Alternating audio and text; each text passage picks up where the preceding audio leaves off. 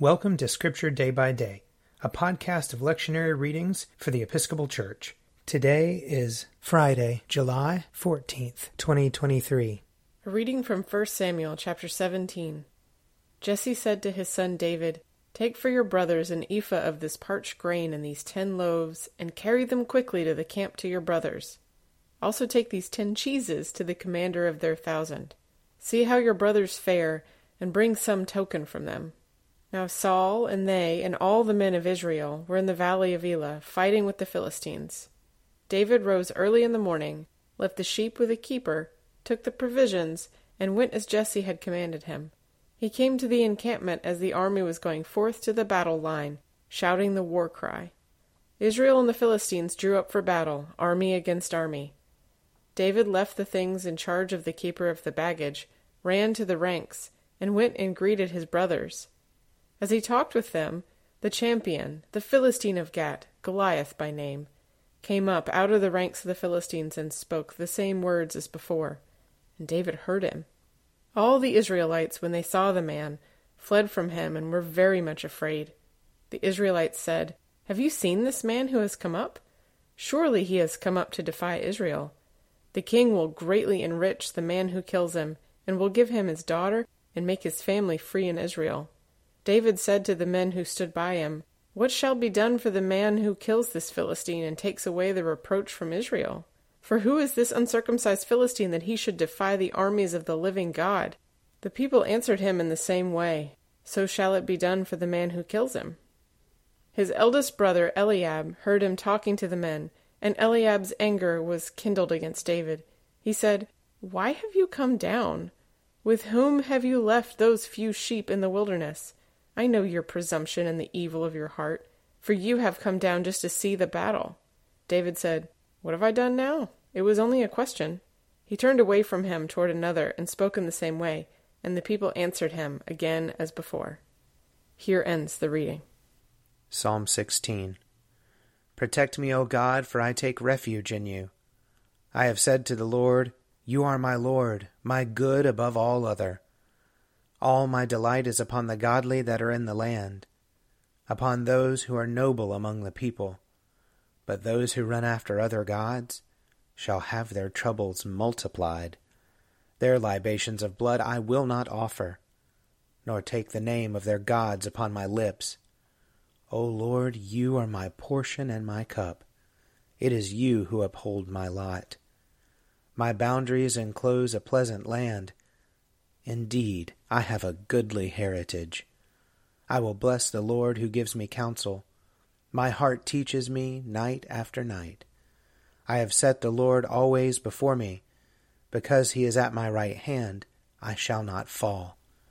My heart therefore is glad, and my spirit rejoices.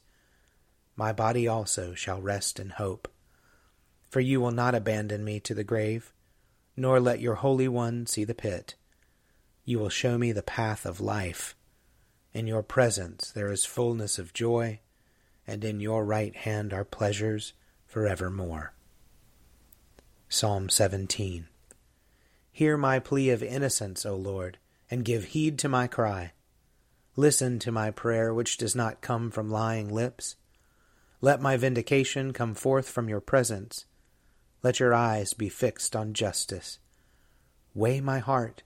Summon me by night. Melt me down, you will find no impurity in me. I give no offense with my mouth as others do. I have heeded the word of your lips. My footsteps hold fast to the ways of your law. In your paths my feet shall not stumble. I call upon you, O God, for you will answer me. Incline your ear to me and hear my words. Show me your marvelous loving kindness, O Savior of those who take refuge at your right hand, from those who rise up against them. Keep me as the apple of your eye. Hide me under the shadow of your wings. From the wicked who assault me, from my deadly enemies who surround me. They have closed their heart to pity, and their mouth speaks proud things. They press me hard, now they surround me, watching how they may cast me to the ground, like a lion greedy for its prey, and like a young lion lurking in secret places. Arise, O Lord, confront them and bring them down. Deliver me from the wicked by your sword.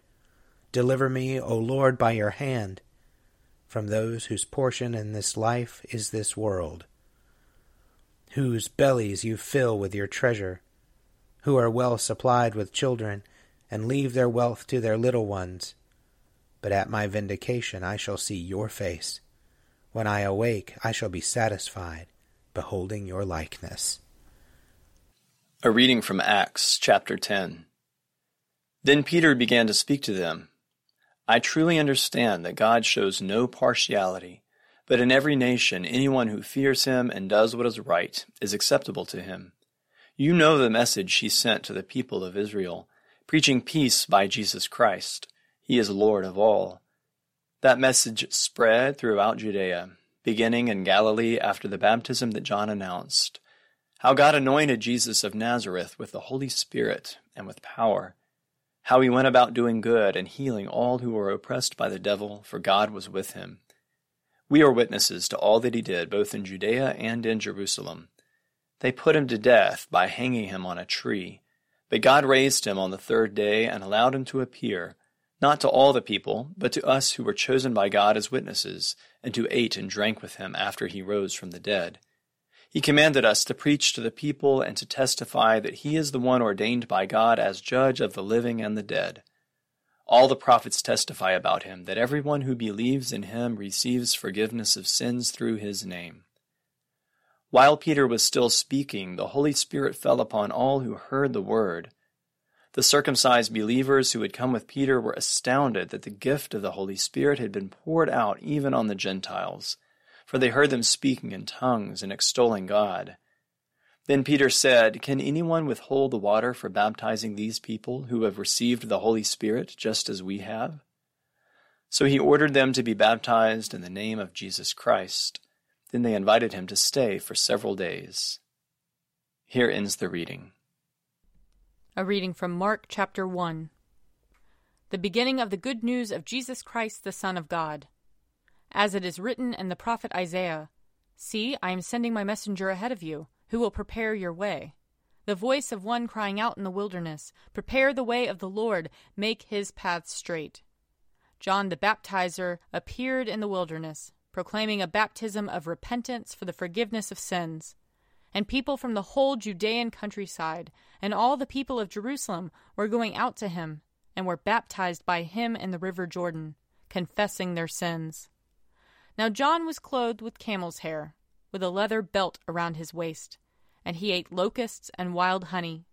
He proclaimed, The one who is more powerful than I is coming after me. I am not worthy to stoop down and untie the thong of his sandals. I have baptized you with water, but he will baptize you with the Holy Spirit. In those days, Jesus came from Nazareth of Galilee and was baptized by John in the Jordan. And just as he was coming up out of the water, he saw the heavens torn apart and the Spirit descending like a dove on him. And a voice came from heaven, You are my Son, the Beloved. With you I am well pleased. And the Spirit immediately drove him out into the wilderness. He was in the wilderness 40 days, tempted by Satan, and he was with the wild beasts, and the angels waited on him. Here ends the reading. If you would like to read a meditation based on these readings, check out Forward Day by Day, available as a print subscription, online, or podcast. I'm Father Wiley Ammons, and this podcast is brought to you by Forward Movement. Learn more about our work to inspire disciples and empower evangelists at www.forwardmovement.org.